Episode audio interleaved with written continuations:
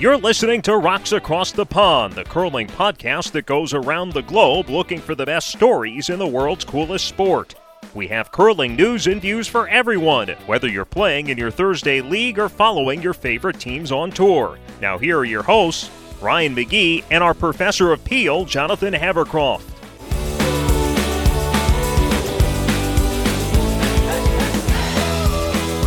Hey, everybody. Welcome to Rocks Across the Pond. It's a curling podcast coming to you from Richmond, Virginia. My name is Ryan McGee, and joining me in Southampton, England is our professor of Peel, Jonathan Havercroft. Jonathan, do you want to do like some off topic banter, or do you want to just go like straight into curling stuff? I, I was told that people hate the banter, so let's go cut right to the chase. They hate the banter. Okay, can I go on a rant before we? Yeah, talk about rant. curling? Yeah. All right.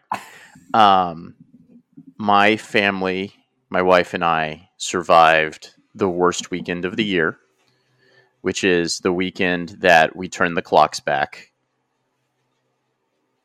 Yeah, I, I am. I have a rant about this too. Okay. Can I, I have my my proposal is very radical. would it? Okay. It is basically there should only be one time zone for all of Earth.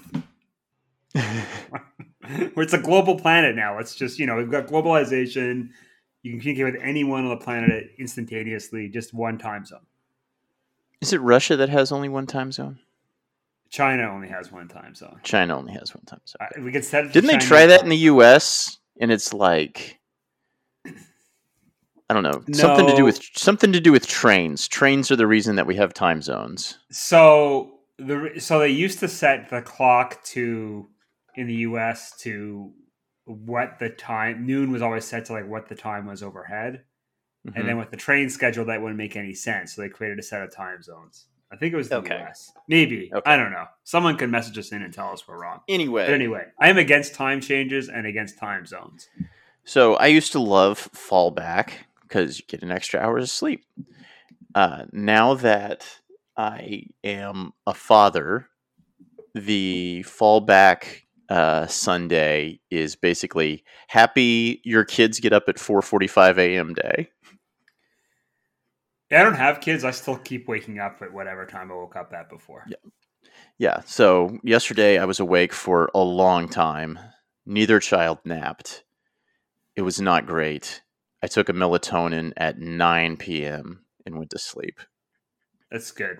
But I feel good today, but I survived the day from hell because the f- fallback is absolutely atrocious if you have small children. Yeah, I imagine. Sorry, dude. Yep. But we survived. Everything's going fairly well. Our littlest one has moved out of our room and into his own room.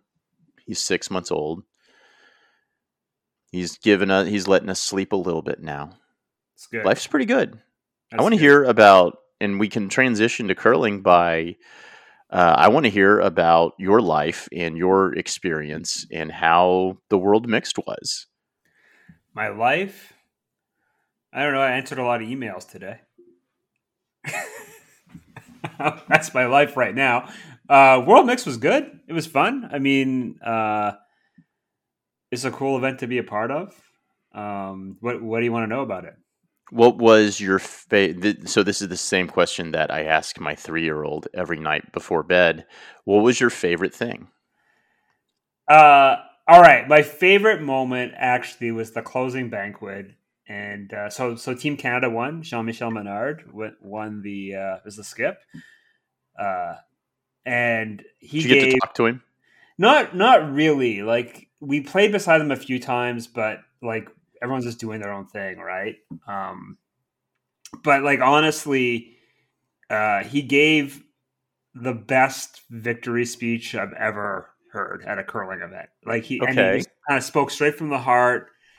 And it was, I can't quite recreate it. It was maybe five ten minutes. And it was just like, he basically talked about his career in curling, how he'd lost the world championship back in 2006, and that he'd gone back to the Brier several times afterwards, but the Brier was so deep he couldn't get out of Canada again, and how he basically stepped away in 2018 and then formed a mixed team with his wife and, and some curling friends. Like Manfred Lucia is also like a very good curler too, his vice. Mm-hmm. So uh, like it's it's good curling friends. So not a bad team, obviously, but still, and he, he was made it clear it was kind of more social, still competitive, but still social.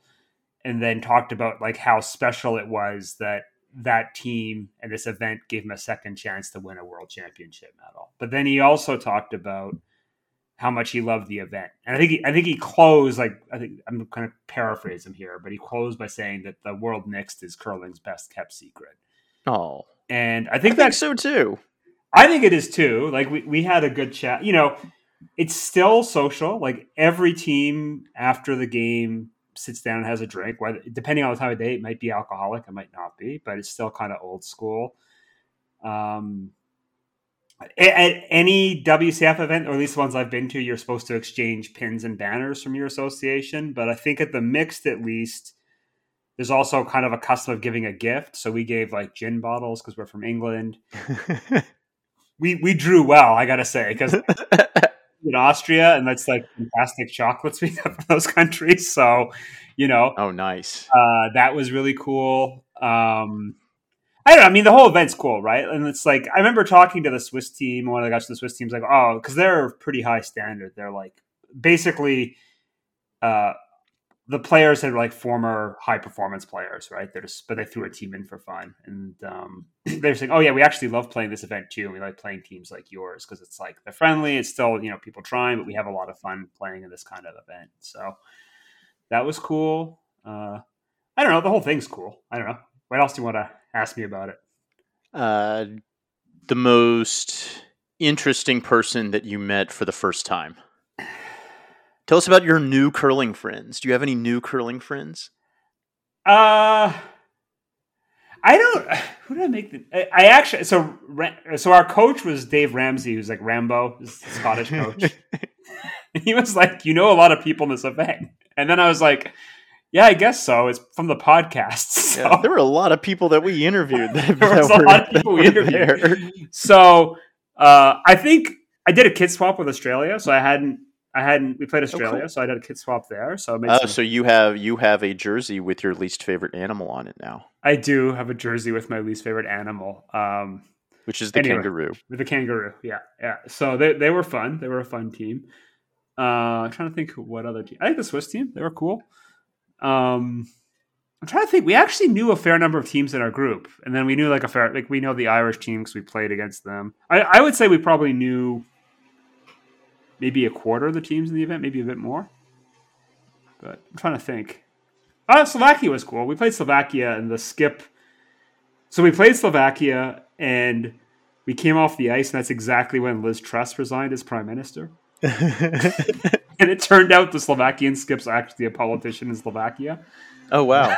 so we really? talked a lot about. So then he found out I was a professor of politics, so we talked about politics after the game. So that was kind of a funny connection. Um, That's kind of cool. We'll have to have him on. Sure. Yeah. Yeah. Uh, trying to think of other ones. Um, I mean, teams we played or other teams there.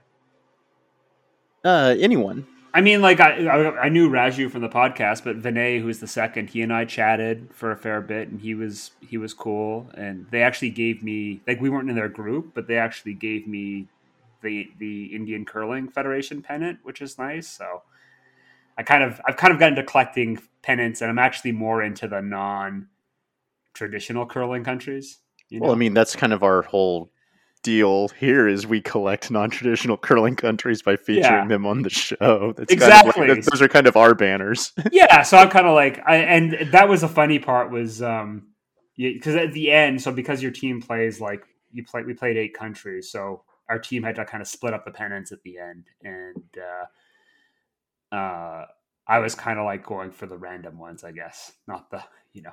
anyway, it's pretty funny. Um, trying to think. What? What? I mean, what else do you want to know? Um, what is something that people don't know about playing in a world championship? That well, no, you kind of. This is your second one. This is your second mix. So what was yeah. what was different about playing in the, the second time around? Um, they got rid of evening practice. That was mildly controversial. Uh, I mean, you mean the playing part of it? I guess to me, it's pretty. Even if I've only played in two, I've also coached in a bunch of WCF junior Bs, mm-hmm. right? So to me, it's kind of like you know the the drill, or I know the drill now. So maybe a lot of it seems normal, but I think I think the biggest shock for someone who's like not played an event like that is how much of the day is eaten up even if you're just playing one game. Like a one game day is going to eat four hours, and that's mm-hmm. like because you, you've got you got pregame practice that starts 30 minutes before the game start time. And you probably want to be at the rink a good 45 minutes before that to get changed and warmed up. There's a lot of rigmarole about lineups. Um, a lot of time spent on draw shot challenge on the, the pregame practice in the LSD. Um, I don't know. The rest of it's like pretty I mean, a lot of it just a lot of it just kind of fades in the background. Like like the first time you're there, maybe like the clocks, the umps, the all the rigmarole fazes you a bit. But if you've played in it a bit, you just you just kind of get in the habit. And then even though there's umps there, um, yeah, you kind of drop the background. There, there was one funny part where I was talking with Fiona, and the game next to us was mic'd, and Fiona really didn't want to be mic'd. And I said, well, I hope they're not finding because I drop a lot of F bombs when I'm curling. and the up was standing right behind us and she just started cracking up. and like technically foul language could be a foul, it could be a penalty, but I guess they didn't, you know, they weren't that bothered by it. I tend to do them under my breath, not, you know, yelling and slamming. Um, I unfortunately did not watch any of the games. I'm sorry. Oh, no worries, man. Although it's kind of a, I don't know. Do you want to talk about your least favorite thing, which is streaming? I know. I know how I mean, much it's you your favorite thing. I'm it's like favorite thing to talk about, and it's your least favorite thing to talk about. I, I will say, okay, from last time to this time, and this is props to the WCF. The streaming quality was a lot improved because mm-hmm. last time was a it was a not very good quality static camera on one sheet.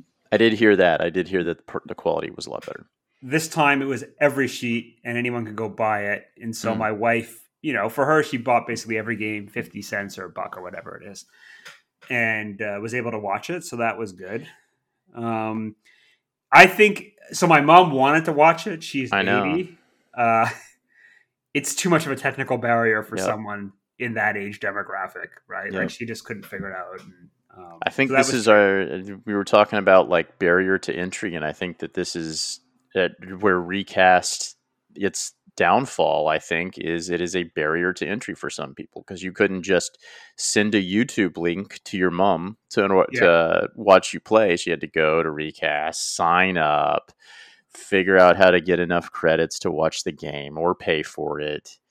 You know that's i think that's the drawback. I mean my guess is they're making enough money off recast that they can reinvest into the broadcast but uh, it does keep some people from watching. And unfortunately, your mom was one of them. Yeah, I think that's a little bit of a barrier, but actually, I think they've made. I can't remember the it was in the thousands that that WCF made last year apparently, and that was its 1st mm-hmm. year new app wow. and all that. I I you know I've I've loaded up and I have an account now, and I'll spend it for definitely for the Euros, but um and I think I what I like about it is that it's really democratic, right? Because it's not it's not like like if you want to go watch the big name teams, you can. But for me, for the Euros, there's you know friends playing in the B pool, and mm-hmm. I actually for me, it's like it means more to watch that, and I'm sure a lot of them want to watch. A lot of them have friends and family that want to watch those games too. So I actually love the way it um, lets those people watch it, right? Because they did. They had it was was it every sheet at the yeah. mixed? There was it was uh they showed every game and then one game had mics. Was that the yeah. way it was done? Yeah, basically, it was they showed every game. One game had mics. There was not commentators to my knowledge, but yeah, I think you know that even when I was coaching the, the bees, that would have been fantastic. So I would be constantly mm-hmm. getting text messages. People want like play by plays, and actually like I, I know it's well meaning, but actually the most annoying thing when you're curling or after a game is like people saying, "Oh, what happened here? What happened there?" They're just going off the scoreboard, and you're like so exhausted from the game, and you you probably do your debrief. You don't want to talk about it, and yep. you know people may be meaning well, but actually you just want to move on to the next thing. Uh, so like having that, I think for for parents, for friends, for family to watch, and I think that's fine, right? Even if there's only ten people watching it. it's 10 bucks back to the WCF, right? Yeah, I mean, for if they can do something like that where every game is available, I think it's it's worth doing. So like the recast thing makes sense for like the mixed. I'm not sure it makes sense for the Euros and the Pan Continental. Yeah, I don't. I don't. I'll be curious. I mean, I, I think. Well, I don't know if they make. They probably make more money off that and pay. I'm sure out, they. Yeah, I'm sure they do. But it's also like, at what point is it worth it to have that loss leader to where those the the games that lead to a worlds are available more readily into a broader audience. You mean like the championship games or well just the the pan continental and the euros that lead to a worlds.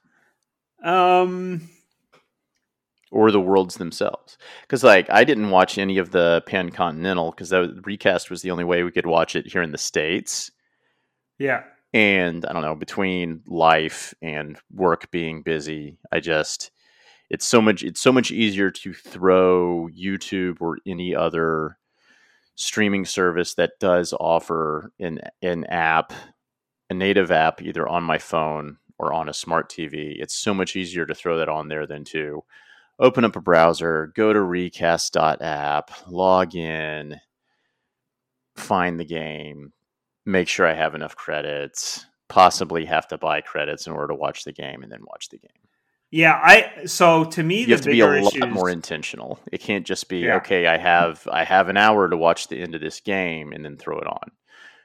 Yeah, so for me the big issue is it's not that it's that it doesn't have a a native app for like the oh, streaming yeah. devices like the Roku's or the Apple TVs, right? Big time.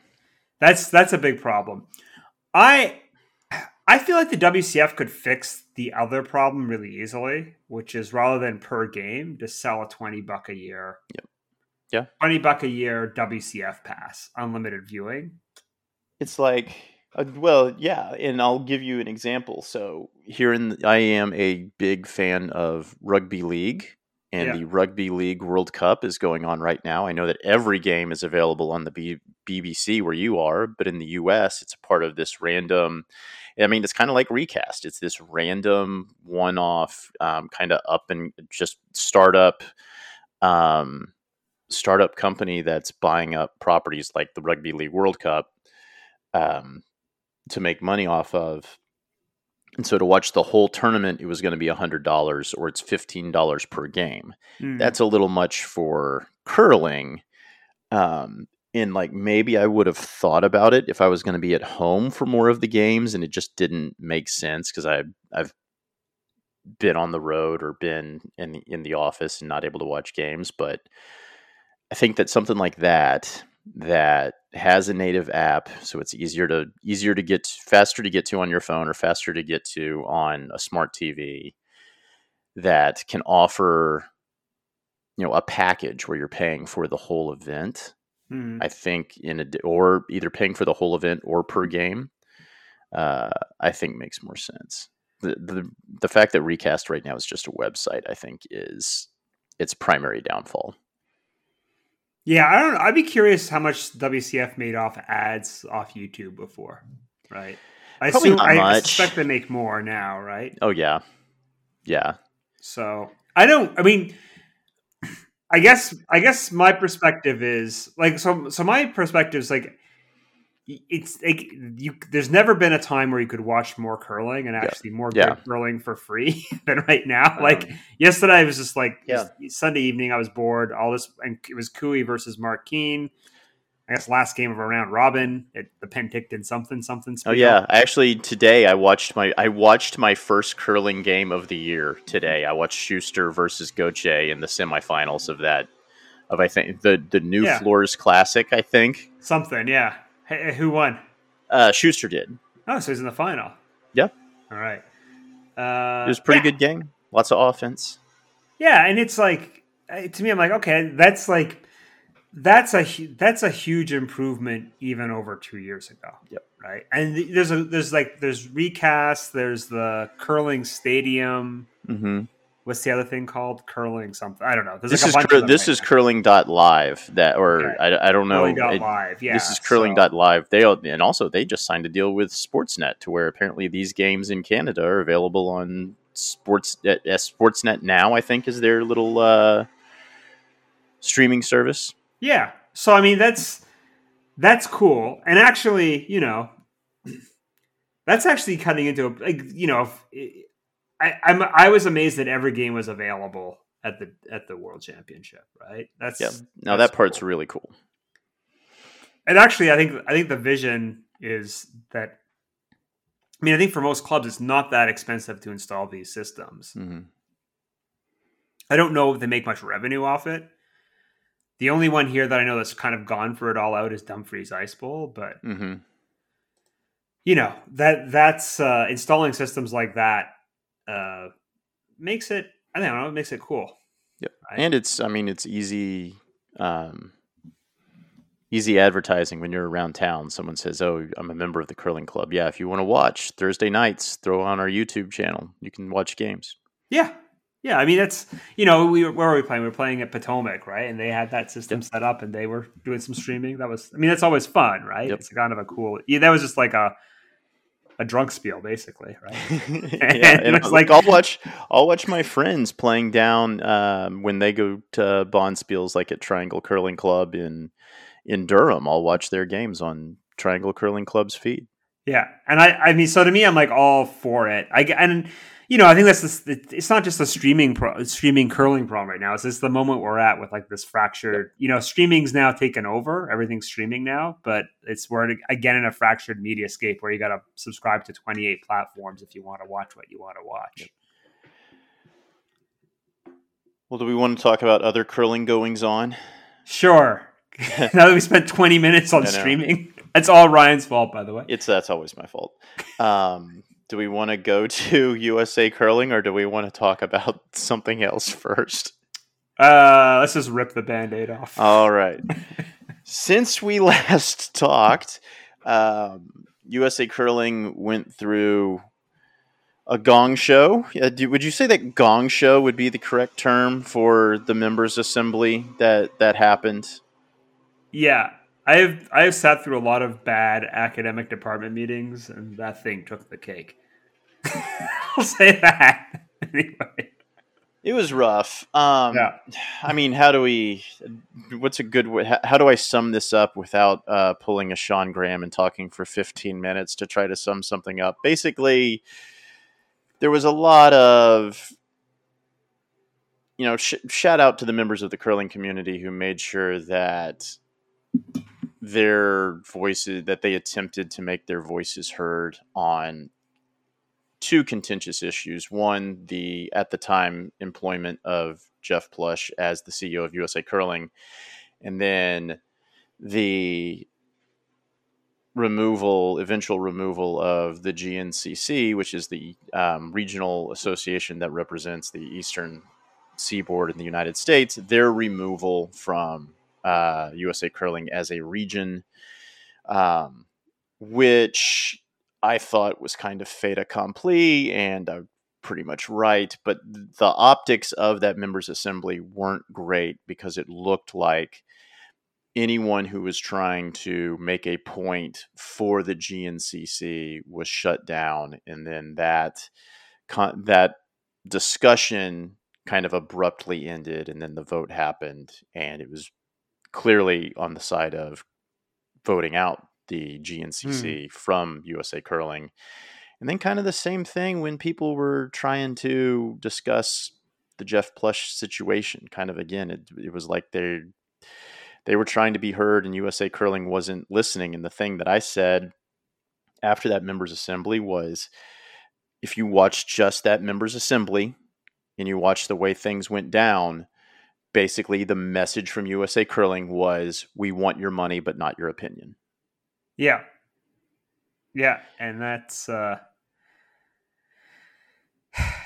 Yeah, one one of my favorite books is by an economist. It's called Exit Loyalty and Voice. And it's he's it's basically he's puzzling over what the people do when an organization they interact with does things they don't like. And basically he's like you got three choices. You can try to raise a stink and get the people in power to change their mind.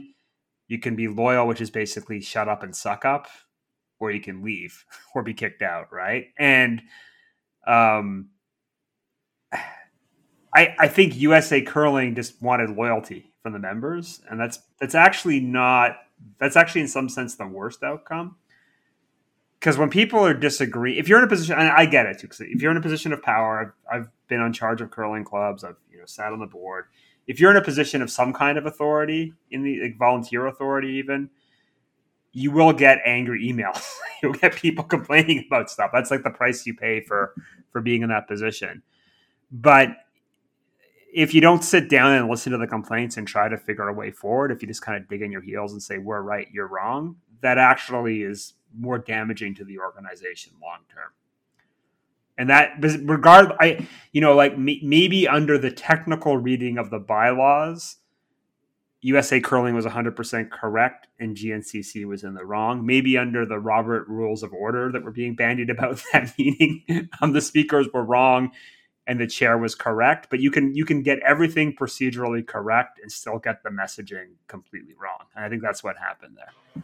I, th- I think that has been USA Curling's problem for a, a while is messaging and just having someone in there who can read a room, man. yeah. Yeah.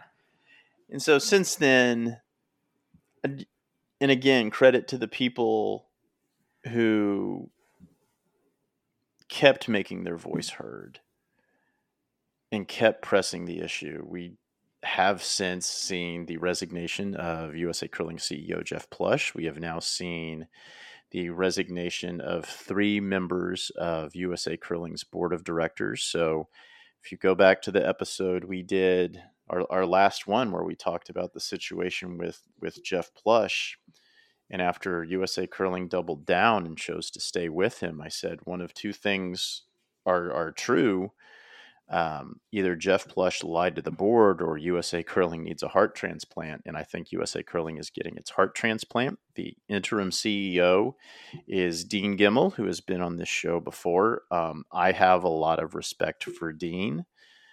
And one of the things that I like about having Dean in that position is in addition, you know, Dean has been involved in USA Curling for a while. He was for a long time an outspoken critic of USA Curling, and now he's the interim CEO.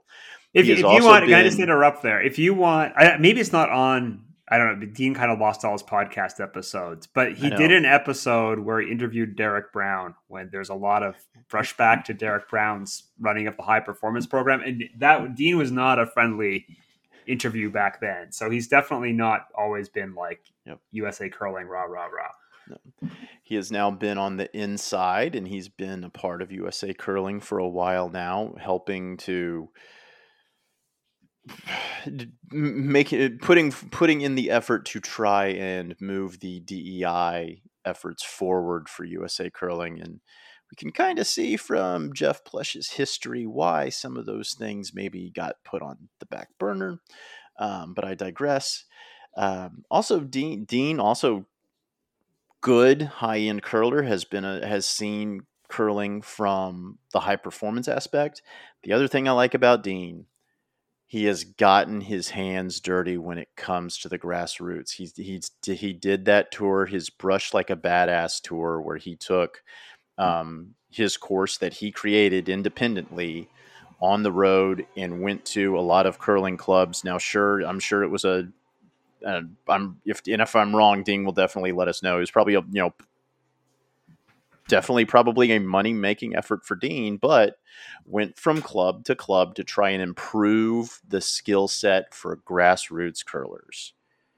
I mean, I think I, I, think it was, but I think having talked to Dean about other ventures he's done, it's probably not that big of a money. He doesn't make no, no. We're talking, right? we're probably talking beer money, not rent yeah. money. Yeah, so it's not like yeah, you're not you're not driving away in a Lexus after your no, yeah.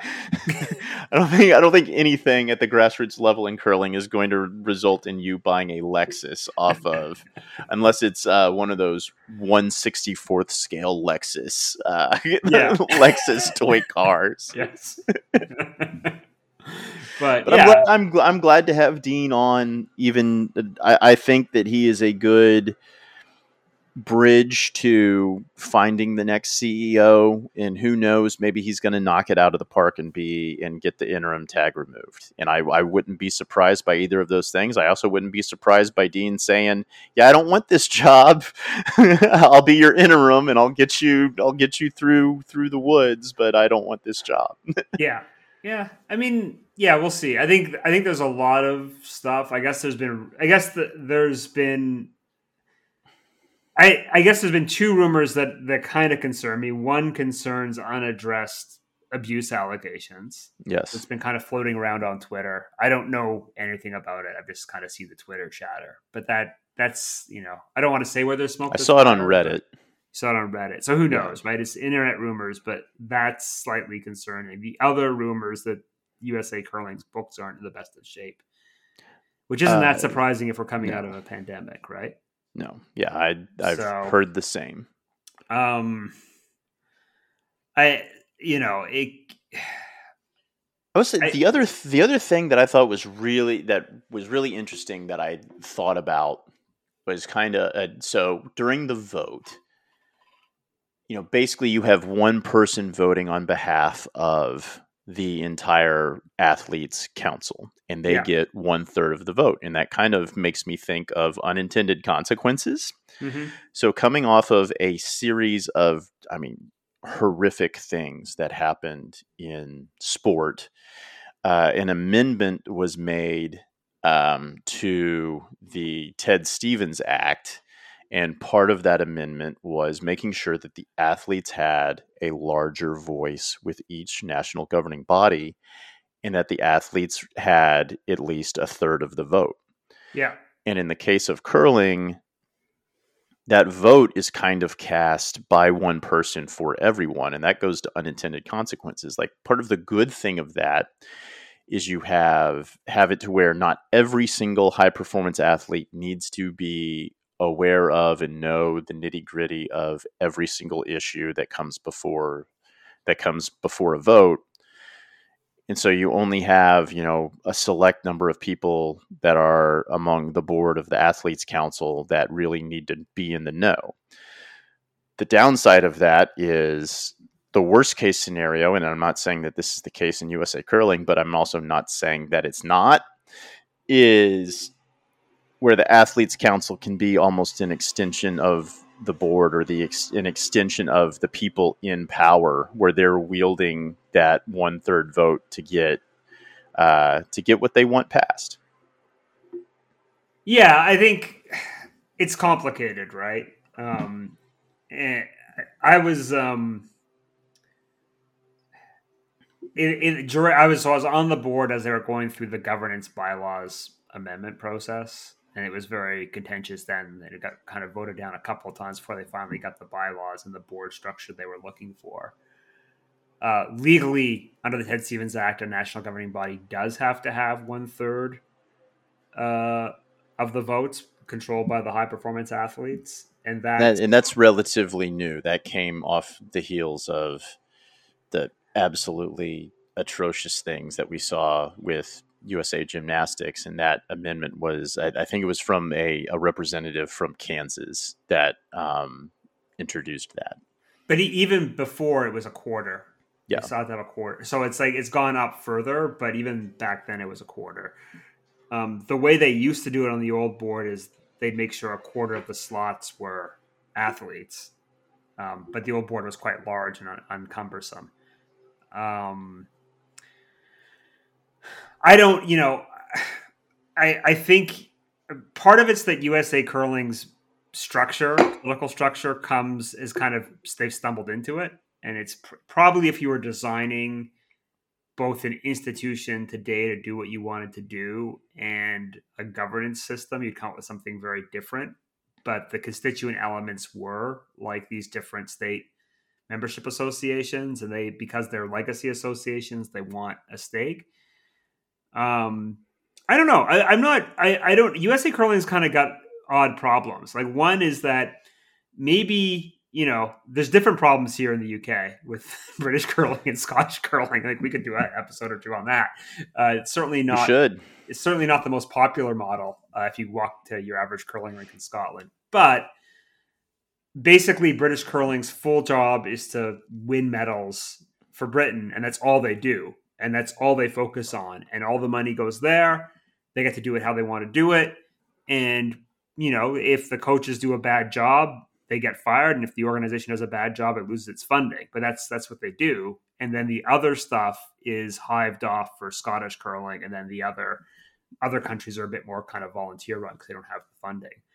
Um and maybe, maybe that's the model that USA curling has to go to. Not, it wouldn't. I don't think it would. There, I am not going to promise there's no problems there, but maybe just say, okay, high performance goes this way. You can run it how you want, and then the club curling stuff is run through a different organization. Uh, maybe that's one way to do it. I don't know. I don't know if USA Curling could take the hit in terms of losing the membership fees. And I don't know if a new organization could do everything members wanted only off the membership fees, but that might be one way to fix the problem. Yeah, lots of questions going forward. Um, shall we move over to some USA curling results? Sure. What do you got? Live updates. Well, I want to start with the most important championship on USA Curling's calendar, which is the Arena Championship, which was run for the first time since pre COVID. Yeah, so it's been a while.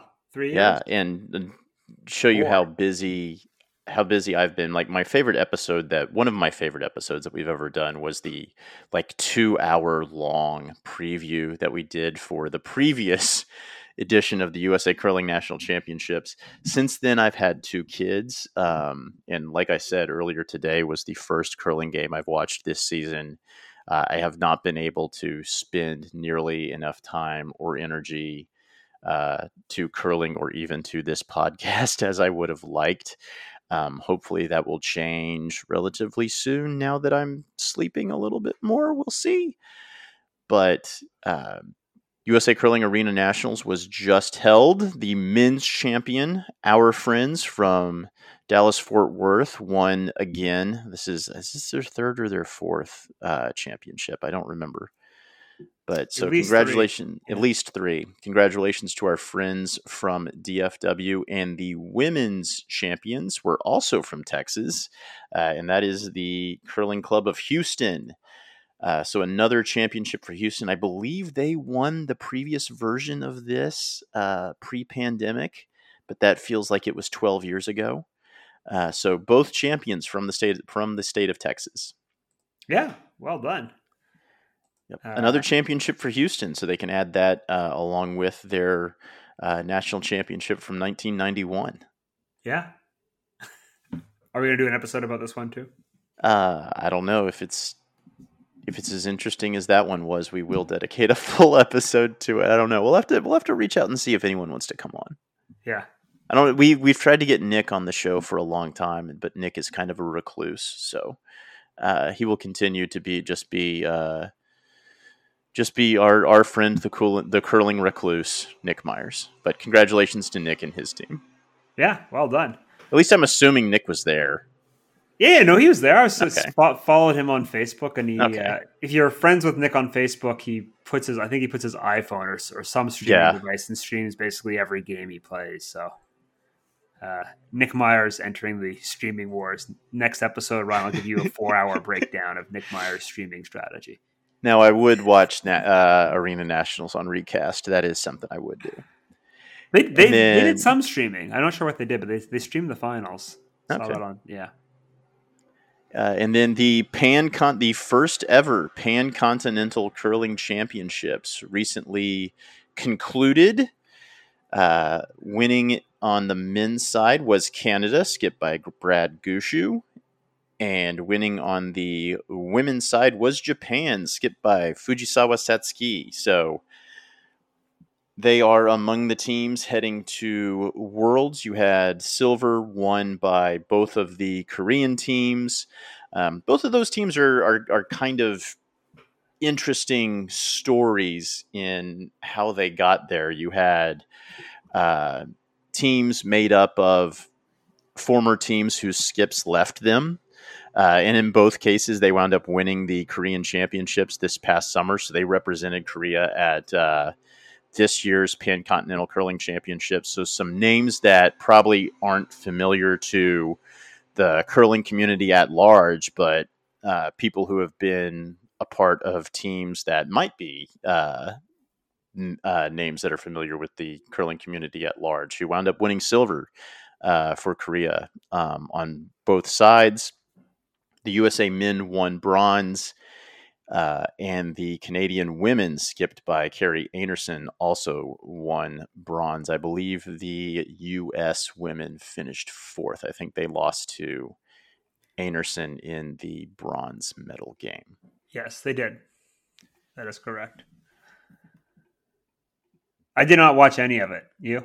No. No, I didn't. Uh, again, it was on recast, and between life and work, just I you have to be very intentional in order to watch uh, those games that are on recast, and I just did not have the opportunity to do it. I know that there were most of teams team canada's games were available on on tsn that is kind of the disappointing thing was the, the thing that i looked forward to about this championship was it was an opportunity to get more curling on i don't know something on tv here in the us whether i mean the, the most likely scenario would have been peacock which is the streaming ser- streaming service for nbc universal who owns uh, the Olympic rights here in the States, but that did not happen, unfortunately. Um, so that was a little bit of a disappointment.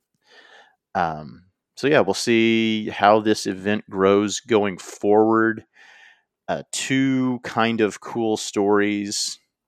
Uh, from the B side, you had uh, Guyana uh, winning their way to the men's A pool next year with Ray Hussein skipping Guyana. So pretty cool that we'll get to see them in the A pool next year. You saw India in you know representing in their first uh, their first championship.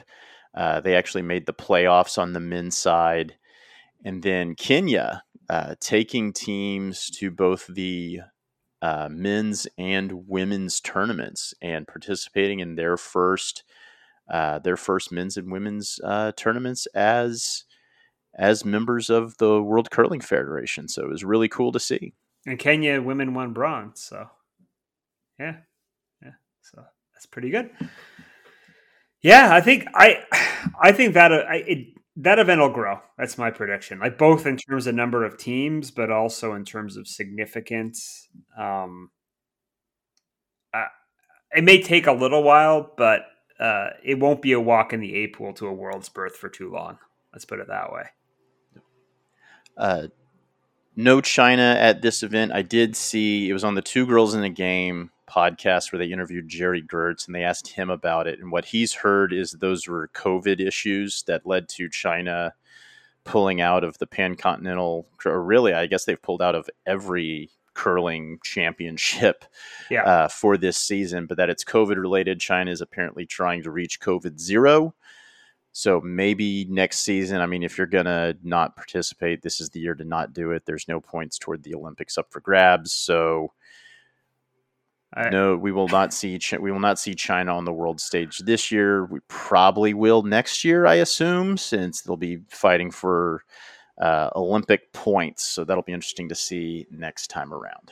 Yeah, yeah, we'll see. I I wonder. I again, I know nothing, um, but I wonder I wonder with the Winter Olympics behind them if China just kind of goes in a different direction and perhaps loses interest in curling. Well, you'll probably see that similar to what happened with Korea. Is you will you'll I mean you'll because it won't be a Olympics on home soil. You'll see funding go way down. Um, so that'll be you probably won't see as many Chinese teams on tour because you used to see a lot of Chinese teams in Canada playing on in touring events, not just the ones that uh, you you expected to see on the world stage. Hmm. Uh, but in their place, New Zealand on both the men's and women's side heading to Worlds. Yeah, that's good to see.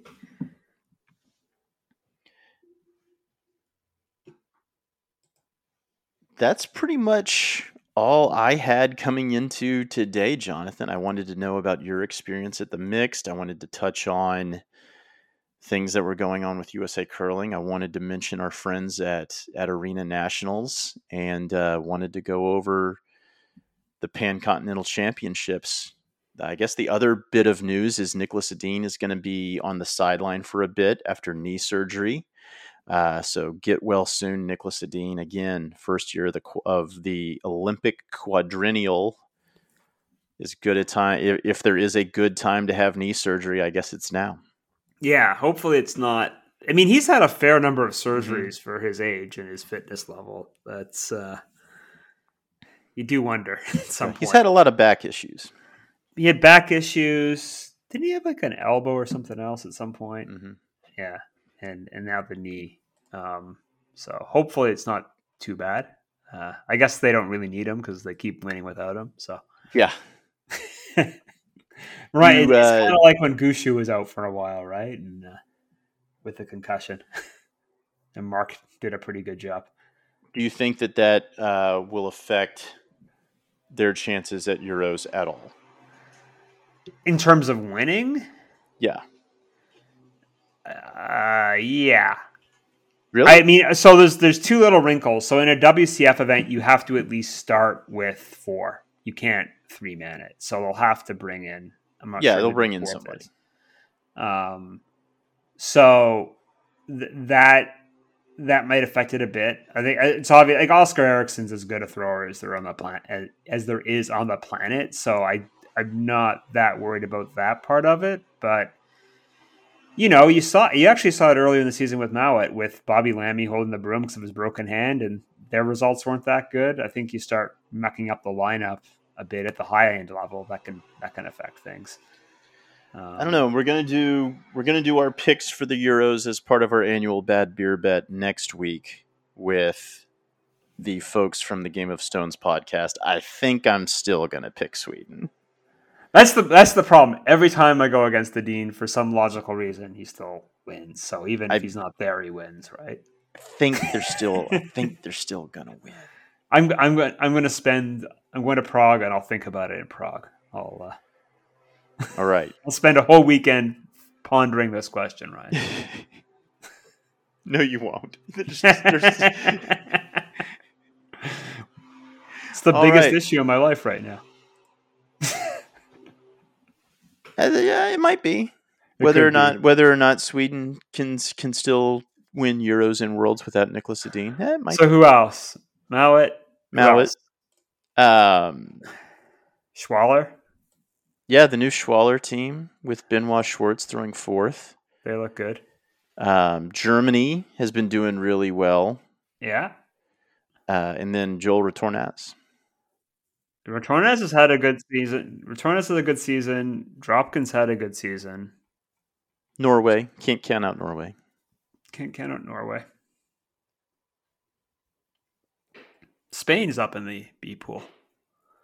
No, In the they're A in, the A pool. Yeah, They're in the A pool because Russia got They made it. banned. I got, we're previewing the preview. right. All right, man. I, think- will be. think- I, will think be now is as good a time as any. Now is as good a time as any to end this. yeah. All right. I will also be thinking very hard about the B pool, which is where we always beat. Sean. that is where we make our hay. Yeah. Although this year, unlike unlike previous years where I would like do the research and figure out who the teams were before it showed up on Wikipedia so that we would have an advantage, I clearly do not have time to do that I, I this think. year. I think we may. How many years in a row have we won? Two. Two, we've won three of four. Have we done four of these? I think we've done four. Yeah, we've done four of them. We're Hmm. going to turn five years old in uh, March, man. Jeez. Anyway. Yeah. Uh, yeah. I, I. I think we're going to lose this year. I feel it in my Nah. bones. You're confident. I feel like it's you know. Don't have the spreadsheets. I have a feel. it's- I have a feeling that the picks are going to be. The I have a feeling the picks will be nearly identical, and it's going to come down what? to it's going to come down to B pool. It's gonna come down to B pool. All right. I'll, I I will I will figure out who our sleeper is in the B pool. All right, let me know. We'll both pick it. Double Oh, those points. All up. right, but we'll keep it secret. or we can hedge our or we can hedge our bets, and I'll pick someone else. No, we you double down. You gotta right. you gotta go you gotta go hard or go home. All right. Love it. Yeah. All right. Thank you for listening to Rocks Across the Pond, a curling podcast. If you enjoyed this show, we ask you to please leave a review or tell a friend about us. Your referrals to friends and family are the greatest compliment we can receive and is what allows our show to grow and share our love of this great game. You can find all of our past shows and blog posts at rocksacrossthepond.com. If you have a question or comment, you can reach us at rocksacrossthepond at gmail.com or find us on Twitter, Facebook, and Instagram. Thank you again for taking the time to listen to us, and we will talk to you again real soon.